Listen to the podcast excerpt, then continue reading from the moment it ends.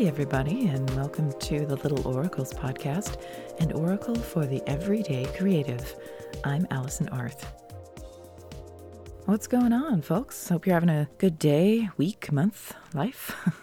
So this week I've got some little reviews for you, little book reflections in my signature micro review style, and I've collected a trio of books this week that circle this concept of bonds and bonding, and those links that we have to what we love and what we've lost. As always, before we get into it, I just want to say look up content warnings for anything that we talk about here on the podcast, because reading should be safe and enjoyable for you, and I just want you to be prepared anytime you pick up a book. But that said, without further jujubes and jitterbugs, let's get into the little reviews.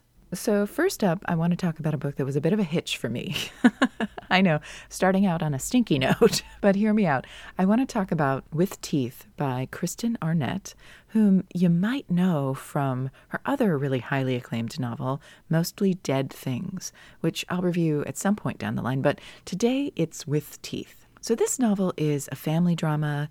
It's a story about motherhood, about embodiment and identity, and it's a nice descendant of the infamous Bad Seed narrative. And if you've never seen that movie, check it out. It's a classic of the psychological horror school of cinema. But back to the book. I think Kristen Arnett is a very sharp, very clever writer who really thrives when she's diving into her characters' interior lives. And she has this great way of compressing her characters into these tight, kind of airless situations that aren't particularly harrowing or perilous or melodramatic, really, but they're emotionally charged and close. You know, that interpersonal powder keg kind of thing.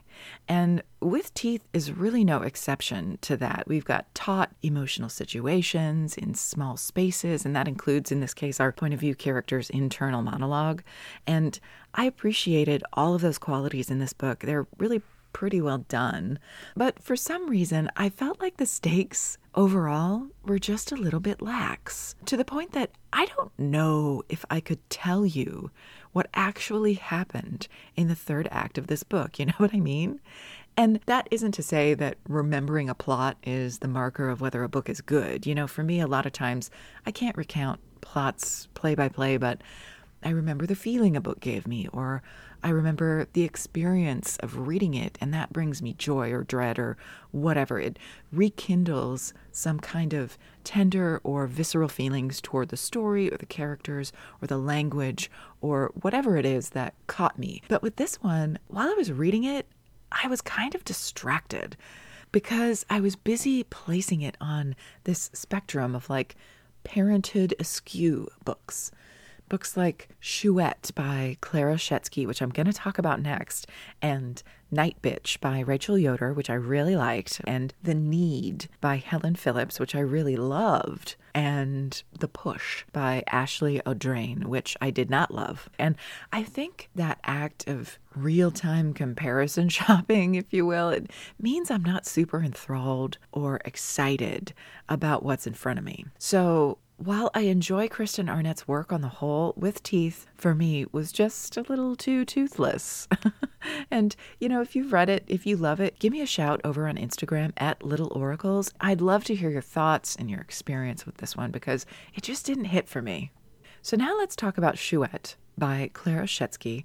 As I said, this is a parented askew novel that feels like a folk tale in its inciting event and its cast of characters. And honestly, I see parallels with The Vegetarian by Han Kang, which was one of my favorite books of 2022. And I'll link the episode where I talk about that book in the show notes in case you want to listen back to that, as well as Ghost Wall by Sarah Moss, and even, and I'm crossing media lines here, Phoebe Waller-Bridge's amazing, amazing gallows comedy show, Fleabag.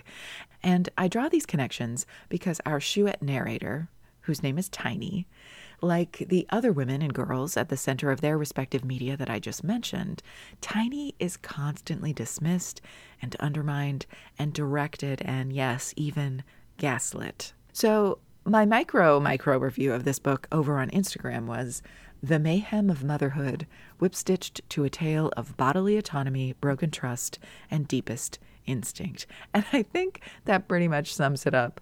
Though I also want to shout out the writing itself, which is angular and kind of stilted, and it's in the present tense, which is odd, and I think most remarkably it's in the vocative. And by that I mean Tiny is almost always addressing our titular character Chouette, which cultivates this really strange kind of oratorical tension, like our narrator is delivering a speech or a sermon or an augury. And that tension is only underscored by the fact that Tiny, who is an orchestra musician, is almost always also hearing various classical and orchestral pieces, both in her head and diegetically too.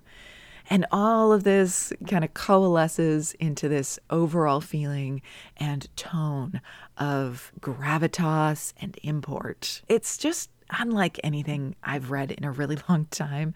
And honestly, it's probably going to make my top reads of 2023 list, but you'll just have to stay tuned to find out if that comes to pass. And finally, turning to another apogee for me, The Transmigration of Bodies by Yuri Herrera, in translation by Lisa Dillman, and one of our ABC picks for the month of June. So let me tell it to you straight. I ate this book up. I dog-eared like every page. It was just that juicy. You know what I mean?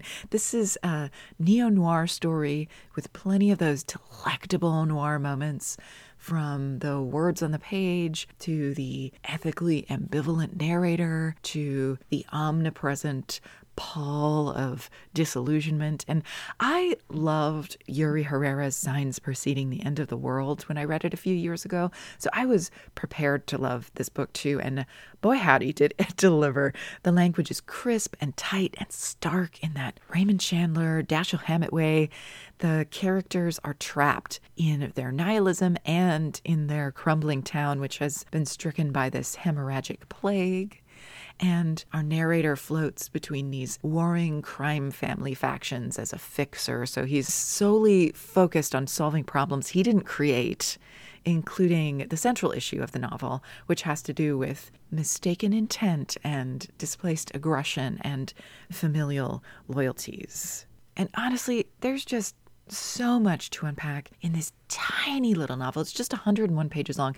Everything from its stance on the erosion of ethics in the absence of social pressure, to the multiplicity of the self, to the commodification of bodies, and the fact that it's guised as this genre piece, you know, this noir fiction, is just the icing on the proverbial cake for me personally. Using trope and expectation to tell a story that's really about the falterings and failings of humanity is just chef's kiss for me. And I definitely want to recognize that the sharpness of the prose and the way it hits, like The Big Sleep or The Maltese Falcon, is in part due to the skills of translator Lisa Dillman, whose name really gives me a jolt when I see it, because she's translated lots of work I'm obsessed with.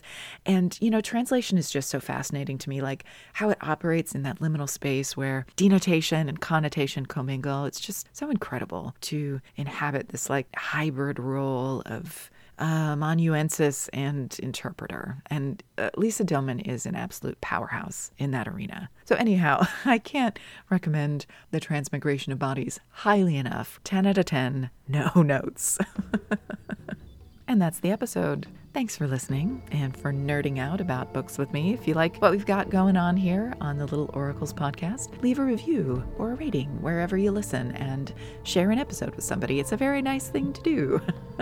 And I invite you to follow along on Instagram at Little Oracles and the blog at littleoracles.com for more big book energy and creativity content. And as always, take care. Keep creating and stay divine.